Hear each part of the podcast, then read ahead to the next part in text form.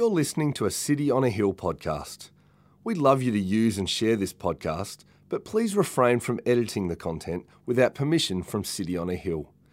If you'd like to know more about our church, or if you'd like to donate to the work of City on a Hill, please visit cityonahill.com.au.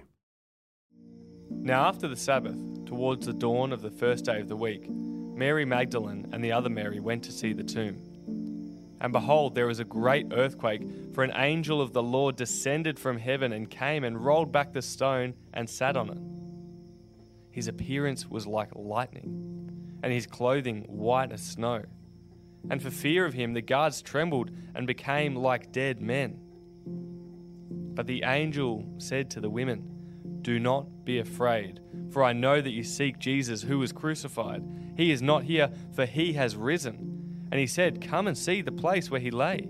Then go quickly and tell his disciples that he is risen from the dead. And behold, he is going before you to Galilee.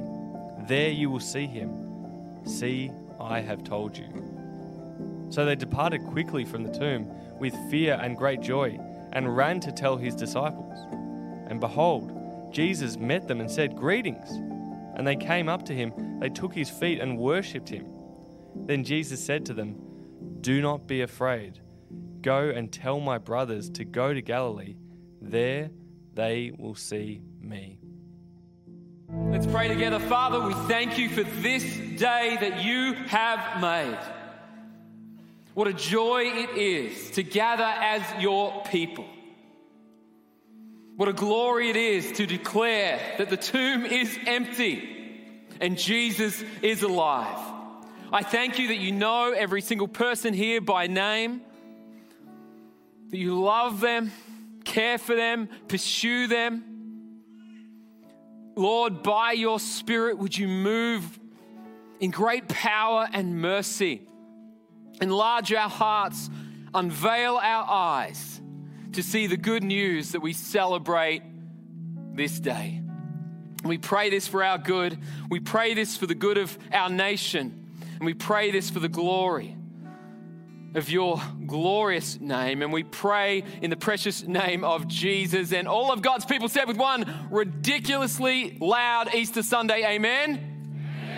Amen, amen. City on a hill, you may take a seat. As you do, let's put our hands together. Thank the team, the band, Dave, for leading us so well. On Good Friday, we gathered to remember that Jesus Christ God's Son, went to the cross to die for us. That was Friday. But today is Sunday.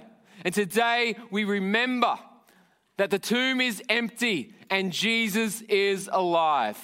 How many of you know that is good news? It's good news of great joy. A special welcome if you're visiting friends and family. It's so great that you're here. Uh, greetings to everyone who's joining us at City on a Hill headquarters and everyone who is tuning in near and far. Wherever you are, we love you. So thankful we can be together and celebrate Easter. Why don't we thank the Lord for everyone joining us today? So I want to begin with a question. Do you remember the very first time you heard that the earth is round.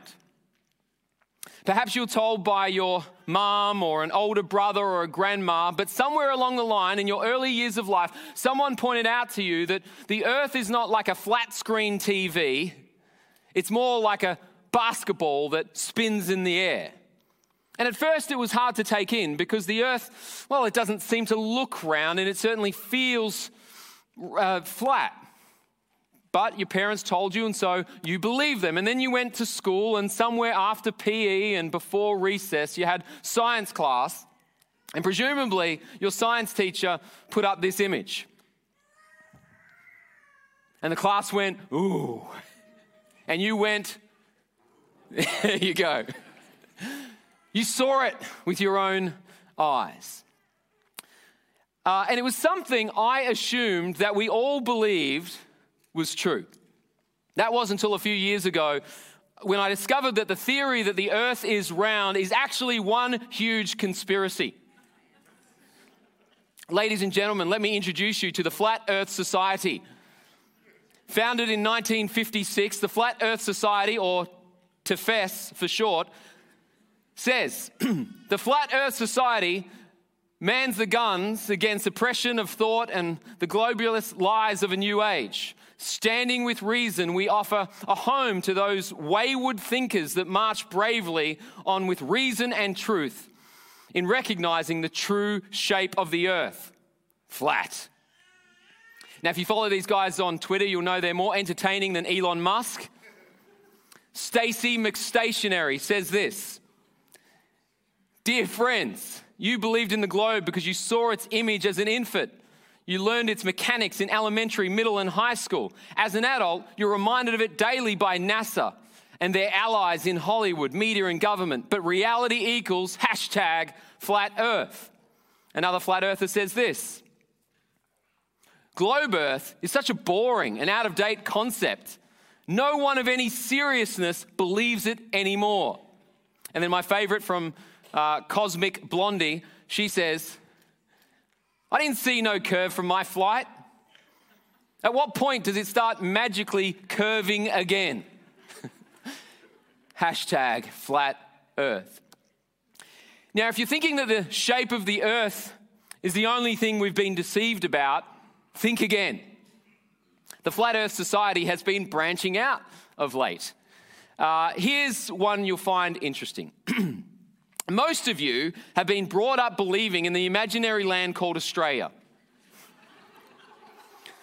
I bet many of you learned about it in school. Well, I'm here to tell you the truth. The fact is that Australia doesn't really exist. Everything you've ever heard about it was made up, and any pictures of it you've seen are faked by the government.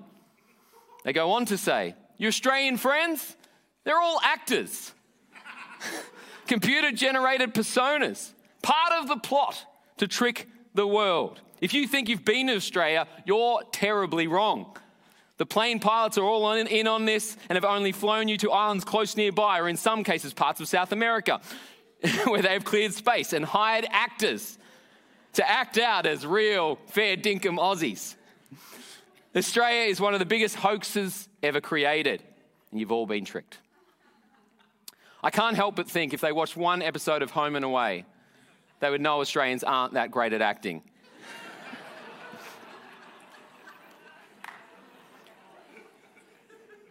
as entertaining as this is, and it is entertaining, it made me realize that those of us who are living in Australia who know the truth about life down under have a lot in common with the early church and the resurrection of Jesus.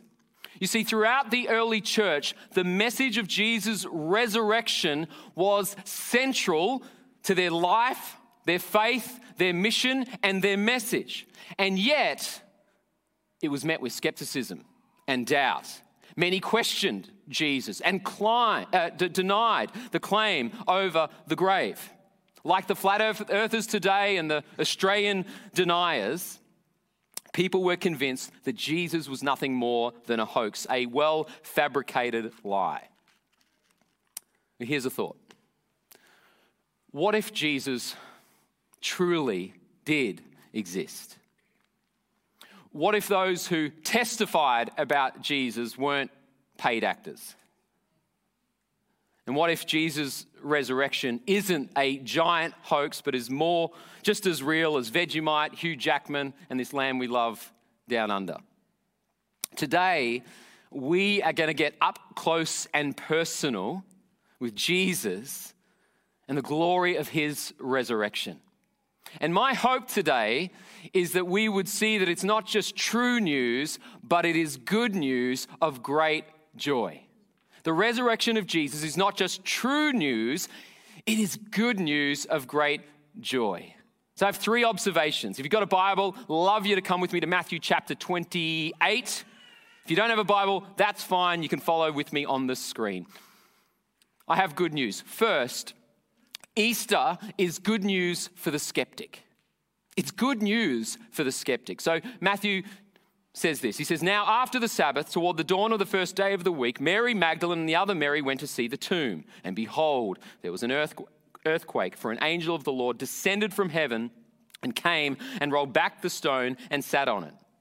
His appearance was like lightning, and his clothing white as snow. And for fear of him, the guards trembled and became like dead men. But the angel said to the woman, Do not be afraid, for I know that you seek Jesus who was crucified. He is not here, for he has risen. So here we find Mary Magdalene and another Mary, most likely Jesus' aunt, and they've come to show their respect and to grieve the loss of their friend. And yet, upon arriving at the tomb, Mary discovers things are not as they expect. Mary sees an angel, bright like lightning. Uh, the ground shakes, and she can feel this underfoot.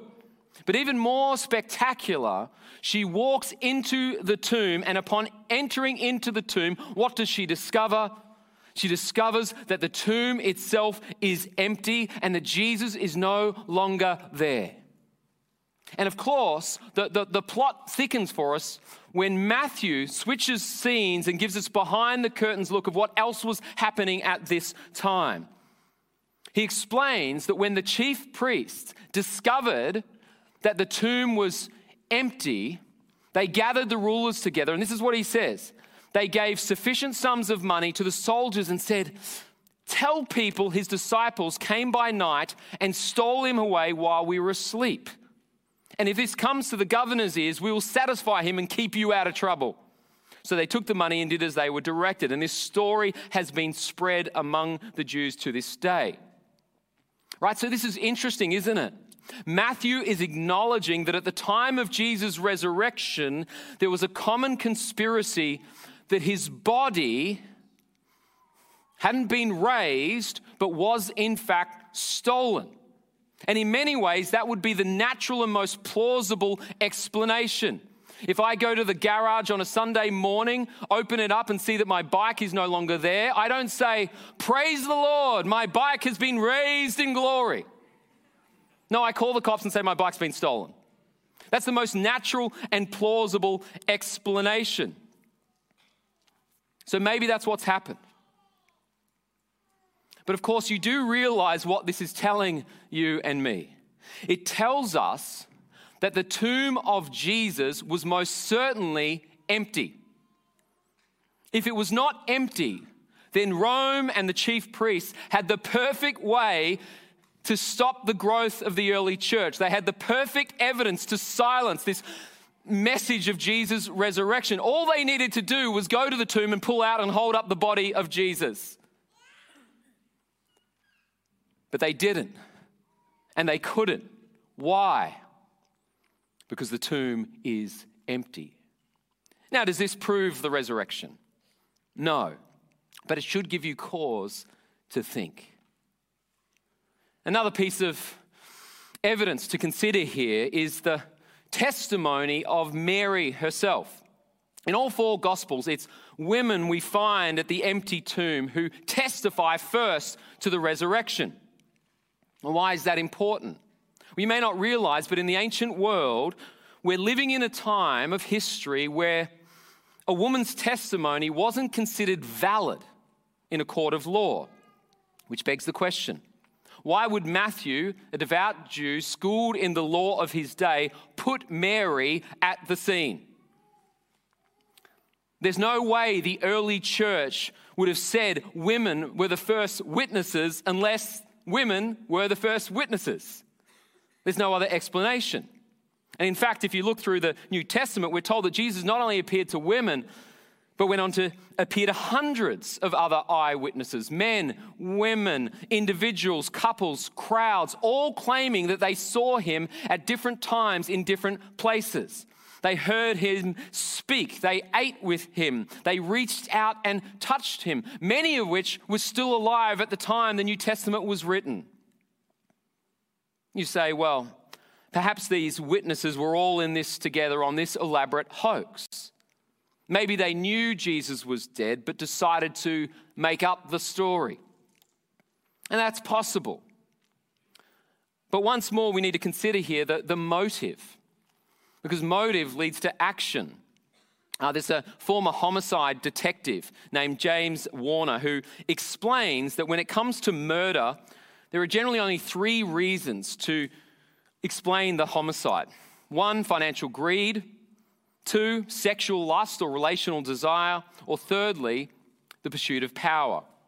And so, when assessing a crime, he asks who would benefit from the perspective of money, sex, or power.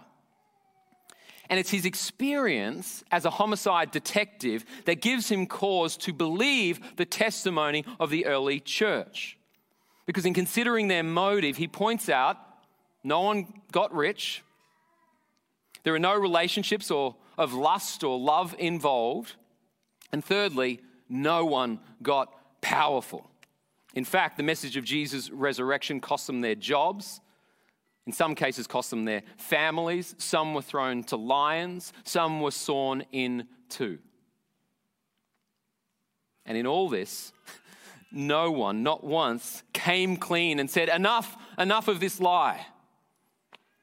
No, men and women of the early church, different ages, different backgrounds, continued to serve, continued to pray, continued to love, continued to preach boldly this good news that Jesus is alive. Does that prove Jesus was raised? No. But it should cause you to think. It should invite you to explore. Lee Strobel was a, a leading reporter at the Chicago Tribune and a graduate of Yale Law School. Uh, and he published The Case for Christ. If you're keen on exploring this further, I commend that book to you. Uh, Strobel was himself a confirmed atheist, a rational man who had decided that this couldn't be true. But one day, his wife went to church and she heard the good news of the gospel, and her life changed. And it was evident to him. And so he felt compelled to refute the claims of Christ. Speaking of the day when his wife decided to follow Jesus, he says, It was the worst news I could get as an atheist. My agnostic wife had decided to become a Christian. Two words shot through my mind. The first was an expletive, the second was divorce. I thought she was going to turn into a self righteous holy roller. But over the following months, I was intrigued by the positive changes in her character and values. Finally, I decided to take my journalism and legal training and systematically investigate whether there was any credibility to Christianity. And what follows is two years of exploration into the specific claim of Jesus' resurrection. He looked at the biblical evidence, he looked at the historical evidence. And what was his conclusion? He says this In the end, after I'd thoroughly investigated the matter, I reached an unexpected conclusion. It would actually take more faith to maintain my atheism than to become a follower of Jesus. Easter is good news for skeptics. But you know what else? Easter is good news for the scandalous. So, upon seeing the empty tomb, we're told that the two Marys are directed to Galilee. Matthew says, They departed quickly from the tomb with fear and great joy, and they ran to tell his disciples. And behold, Jesus met them and said, Greetings. Here is Mary running from the empty tomb. Like many of us, uh, uh, she's been searching for meaning and significance. And for a few short years, she, she discovered that in Jesus. Jesus was, was one who saw her, who understood her, who comforted her, who healed her. Jesus had established her identity and secured her in love. And when she looked upon the, the cross of Christ, she saw her love tortured stripped naked, tormented. And in that moment, whatever hope she had in herself and in God shattered into a million pieces. And yet, upon seeing the empty tomb as she runs on this road, there's a sense in which she's starting to put those pieces back together again. Maybe there is hope. Maybe there is good news. Maybe, and as these thoughts are circling in her mind and in her heart, Jesus appears on the road and he says, Matthew says, Behold, Jesus met them and said, Greetings. Or our Aussie Bibles might say, G'day. Jesus greets her. Why does Jesus appear to Mary first? Why not go to the religious leaders or some of the governing officials? Why not appear first to those in power? This question becomes even more significant when you consider that Mary is no ordinary woman. Mary has a story. Mary has a past. She's a follower of Jesus, but not the religious type that we might expect. In fact, the first time that we meet Mary, she's been delivered of seven demons. She's walked a difficult path. She's endured a troubled life. No doubt she was marred spiritually, emotionally, physically. In the ancient world, a woman like Mary was easily overlooked. A woman like Mary would be deemed damaged goods. In fact, in the eyes of the religious of her day, she would have been called cursed by God. This is a woman you keep at arm's length. And yet here she is on the road with and before Jesus. And what is Jesus doing? Is Jesus disappointed in her? Is Jesus looking down on her? No. Jesus loves her. The same Mary who was last in the eyes of the world is chosen to be first in the eyes of God. Do you see what this means? Do you see the significance of Easter? Jesus is shattering everything that religion has told you about God. He is shattering that. I was in Chicago a couple weeks ago, and um, the first day I was there, uh, I thought I'd explore the city, but it was freezing cold, literally zero degrees. And most of the shuts, uh, shops were shut, but I happened to stumble into a cafe and get a warm cup of coffee, and I sat down at this uh, communal table.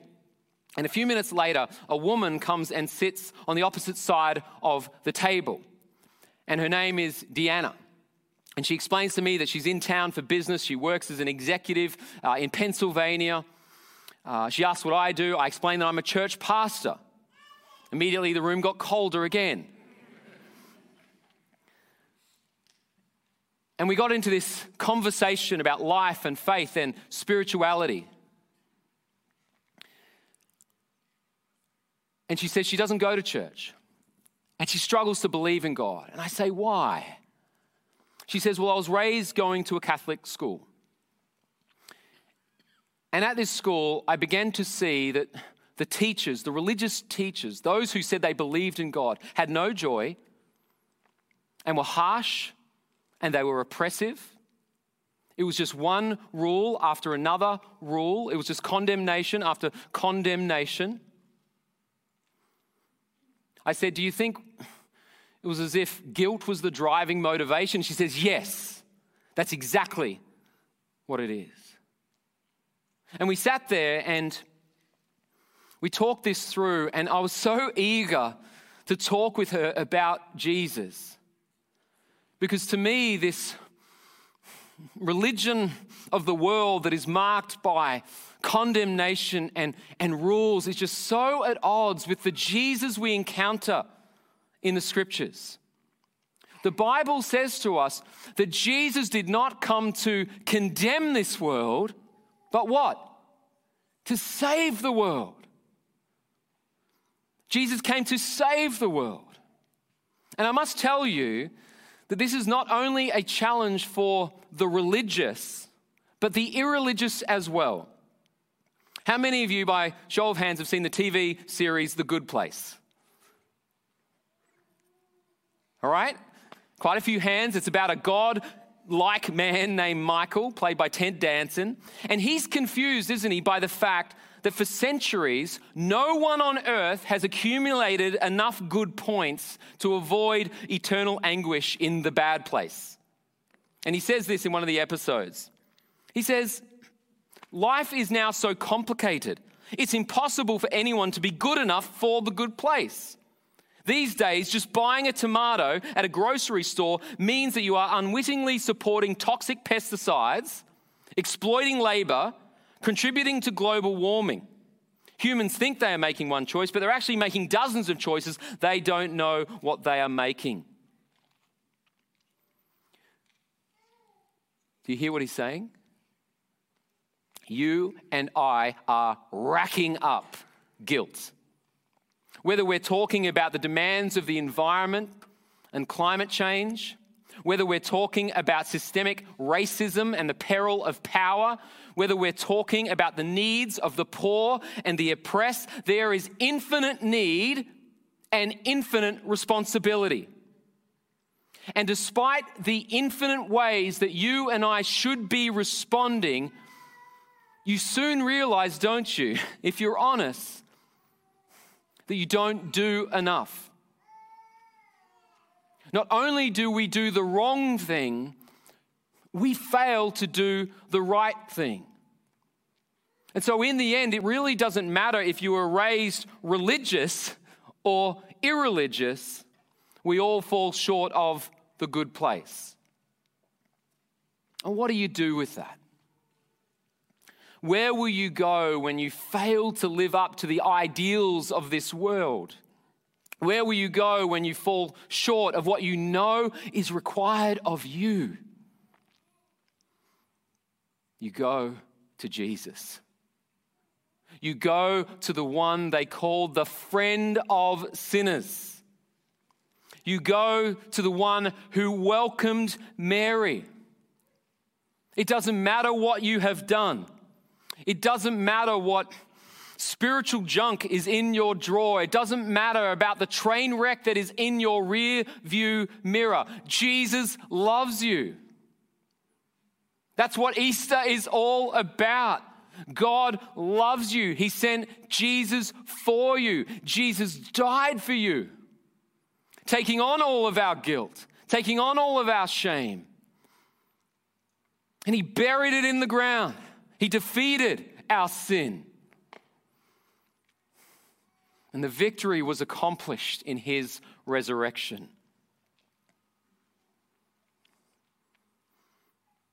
Have you, like me, fallen short?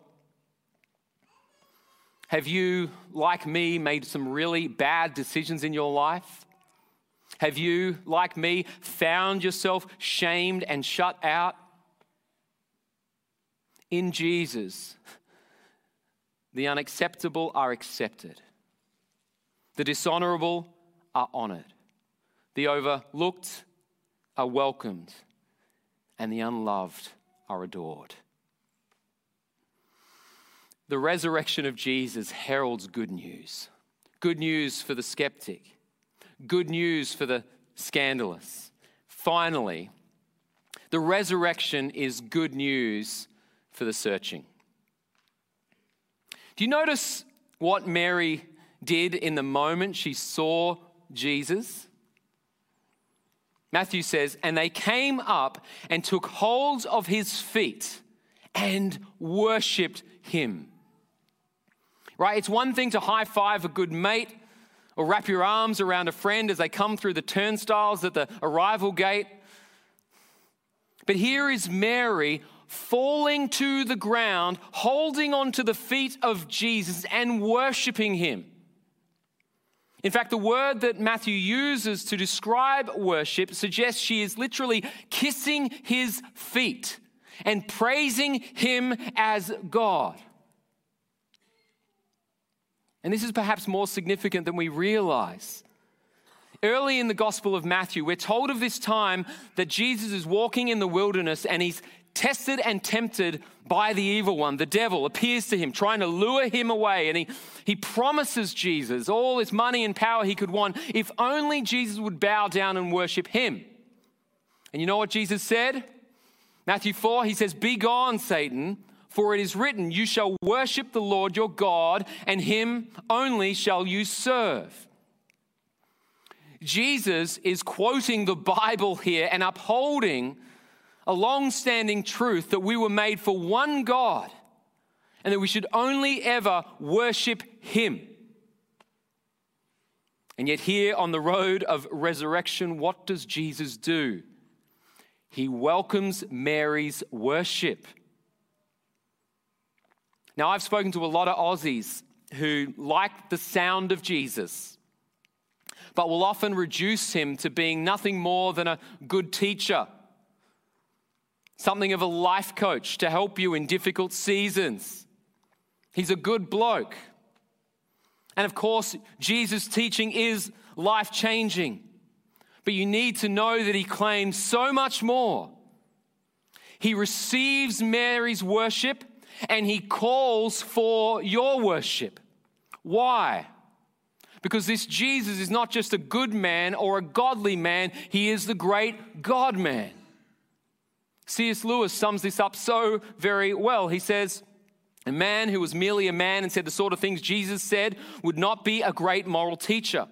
He'd either be a lunatic on a level with a man who says he's a poached egg, or else he'd be the devil of hell. You must make your choice. Either this man was and is the Son of God, or else a madman, or something worse. You can shut him up for a fool, you can spit at him and kill him as a demon, or you can fall at his feet and call him Lord and God. Did Mary shut Jesus up for a fool or spit at him as a demon? No. She falls at his feet, worshiping him as her Lord and God, as our Lord and as our God. And if that is true, and I'm convinced it is, there are massive implications for you and for our world right now. Huge implications. Consider for a moment what the resurrection of Jesus says to us about evil. Consider for a moment what it says to us about the darkness and death that we see in this world. I took my eldest son, Zach, to see uh, The Batman recently. By show of hands, anyone else seen it? A lot of hands. Throwback to Nirvana was worth the price of admission alone. But it was dark, like really dark. So dark that at one point in the movie, one of us had to close our eyes and cover our face. I don't want to embarrass anyone, but let's just say it was nice that Zach reached out his hand and said, It's going to be okay, Dad. Have you seen this meme?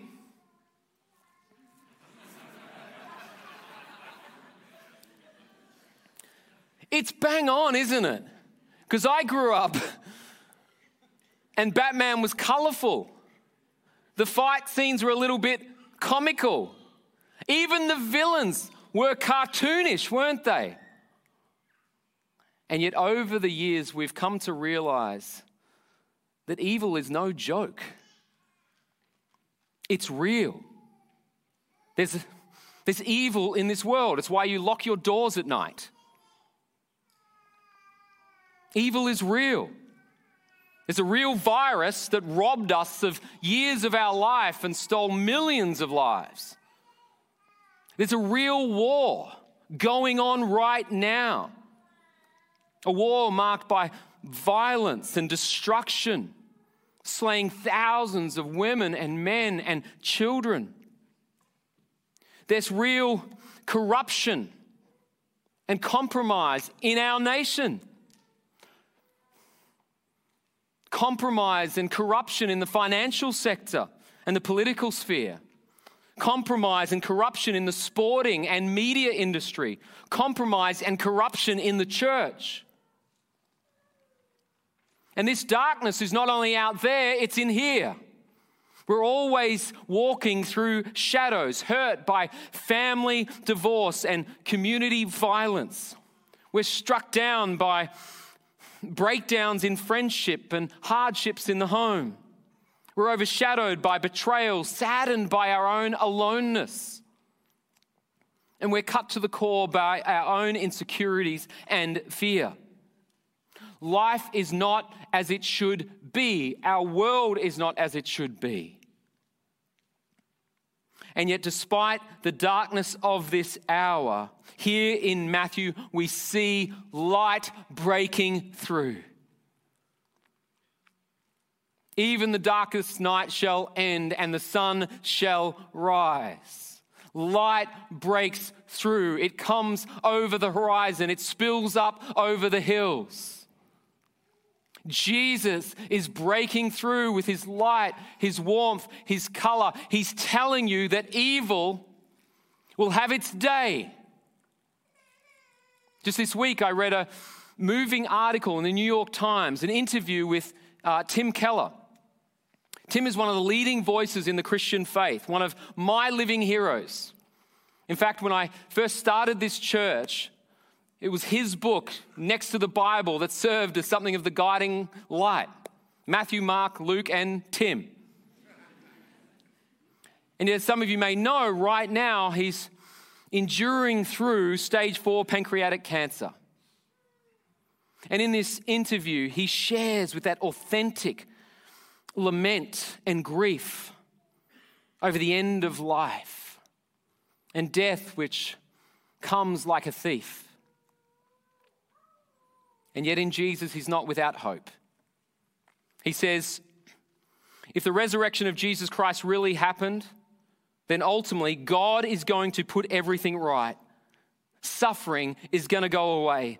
Evil is going to go away. Death is going to go away. Aging is going to go away. Pancreatic cancer is going to go away. Now, if the resurrection of Christ did not happen, then I guess all bets are off. But if it actually happened, then there's all the hope in the world. This is the hope we have at Easter. And I want you to know that this is not only a hope waiting for us on the other side, there is a hope that we can take hold of right now, a living hope. A hope that changes us, a hope that inspires us, a hope that calls us to live for something far greater than this world. Yesterday at Middle Park Beach, such a special, special day. We entered the waters of baptism with Elizabeth, Donna, Esther, Jody, Josh, Annika, and Eva. Can we put our hands together? it was a really special, special day. I'll just share this one little extra moment. Um, at the end of the, the baptism, so, we, so we're there, right? And we're singing and we're rejoicing, and there's hundreds of people, and there's people in a cafe hearing about Jesus with their eggs Benedict, and they're all there. And this guy comes up to me at the end of the baptisms. His name is Frank. And he'd seen, you know, there was actually this skywriting cross in the air, and he looked up at that, and then he heard us rejoicing, and he saw our baptism, and he said, I wonder if that's City on a Hill. And I hadn't seen Frank in many years, but some of you may not realize Frank was the very first person to be baptized at this church. 15 years ago. Now, he moved out to the burbs with his family and he was coming up to tell me how much God was at work in his life and his family. And I was rejoicing in God over that and just rejoicing over the hundreds of people between him and now who've been rescued by Jesus, changed by Jesus and Lord willing, hundreds, thousands more who are giving their life to Jesus, who are saying, I've had enough with this world. I've had enough with my sin. I've had enough of living in guilt. I want to be part of something significant. I want to be an agent for justice in this world. I want to stand secure in hope. I want to offer love. I want to put my sin to death and say no to evil and darkness. I want to stand in light. This is what Jesus calls us to. This is what these men and women, when they come out of the waters of baptism, they're celebrating a new life where they will now go out to live for Him. And if you're in Christ today, let me encourage you, let me challenge you, let me call you away from the sidelines of your life and get involved. Stop living with two, uh, a foot in both camps put sin to death, and this Easter resolved to live wholeheartedly for God. He wants, longs for an undivided heart. If you're in Jesus, put sin to death, follow him, seek him, and indeed serve him. Right, this has been a massive year for us at City on a Hill, and we're so thankful. We're, we're seeing so many people come back and so many new people, and things are moving. We're passionate about that. We'd love you to be part of that. Don't sit on the sidelines. Join us in prayer. Join us in mission. Serve. Be part of what God is doing, knowing that you get to be part of seeing lives change for eternity. What is that going to look like for you? How will you respond to this good news? You can't sit on your hands. You've got to get involved. You've got to serve. You've got to pray. You've got to give. You've got to declare. I mean, for some of us in this room, wouldn't it be amazing if everybody in this room today went out like Mary sharing this good news? Calling up a friend, a neighbor, and said, Hey, I just got to tell you something. I want you to know a bit more about my story. I want to know your story, and I want to just have an opportunity, just once maybe, just to tell you a little bit about Jesus. Imagine if we took that seriously. Imagine if we truly believed that Jesus is alive. Imagine if we knew our hope in Him is secure. This is who we are as the people of God. We're made to stand tall as a city on a hill, shining His light, standing for His justice, His truth, His mercy, and His hope. And if you're here today and you're not yet a believer, I want you to know that Jesus is in our midst. His spirit is moving. It's no accident that you're here. And He's giving you an opportunity right now to receive His life, His love, and His hope. It's good news for all people. Doesn't matter what's in your past. Doesn't matter how you were raised or what school you went to. Doesn't matter what your parents believe or this is between you and Jesus. And right now, you have an opportunity like Mary to cling to his feet and worship him. Notice the intimacy, the personal call. We're not to know God from a distance, we're to come to him personally. He's inviting us to know him, he's inviting himself to enter into your life and lead you to give you the truth about what really matters, what it means to be a man, what it means to be a woman. He wants to lead you, He wants to comfort you, He wants to rejoice with you and for you. He wants to be with you. That's the good news of Easter. And so, one of the great ways that we can respond to this good news is in prayer. And I would love an opportunity as the band comes up to pray specifically with those who want to say yes to Jesus. Uh, you might be joining us online, and this is a message for you as well. Doesn't matter where you are right now, Jesus is calling you to put your trust in Him. And I've penned a little prayer that I want us to say in our hearts and in our minds. And if you want to give your life to Jesus for the very first time, I'd love you to say this prayer with me. So let's bow our heads in prayer.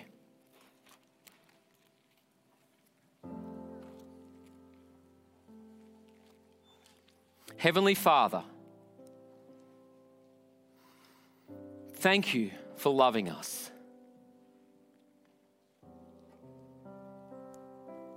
Thank you for sending Jesus that I might be forgiven.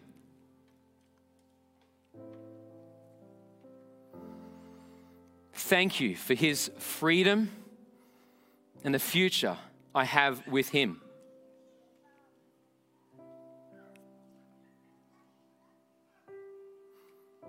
I turn from living for myself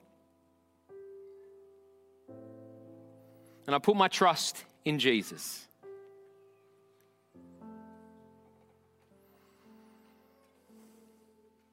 Thank you for his life, death, and resurrection.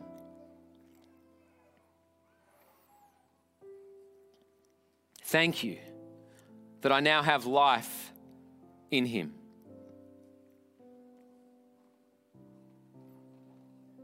Please send your Spirit to help me follow you.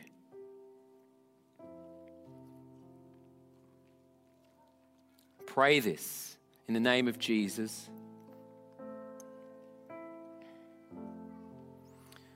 While all our heads are bowed and our eyes are closed, I'd like to encourage those who prayed this prayer just to lift their hands so I can pray a special prayer over you guys right now and see that. Amen. And if you're online, maybe you could just write yes in the comments. I'd love to pray for you as well. Father, I thank you for these men and women who are responding to the good news of Jesus. Thank you that He loves them. And thank you that by faith we can stand secure in His love. We rejoice in you for the hope that is ours. Protect these men and women as they seek to stand for you. Give them courage and perseverance. And by your Spirit, may they be fashioned more and more and more into the image and likeness of Jesus.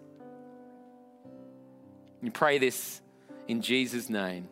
And all of God's people said, Amen, amen. Thank you for listening to our podcast. If you'd like to know more about our church, or if you'd like to donate to the work of City on a Hill, please visit cityonahill.com.au.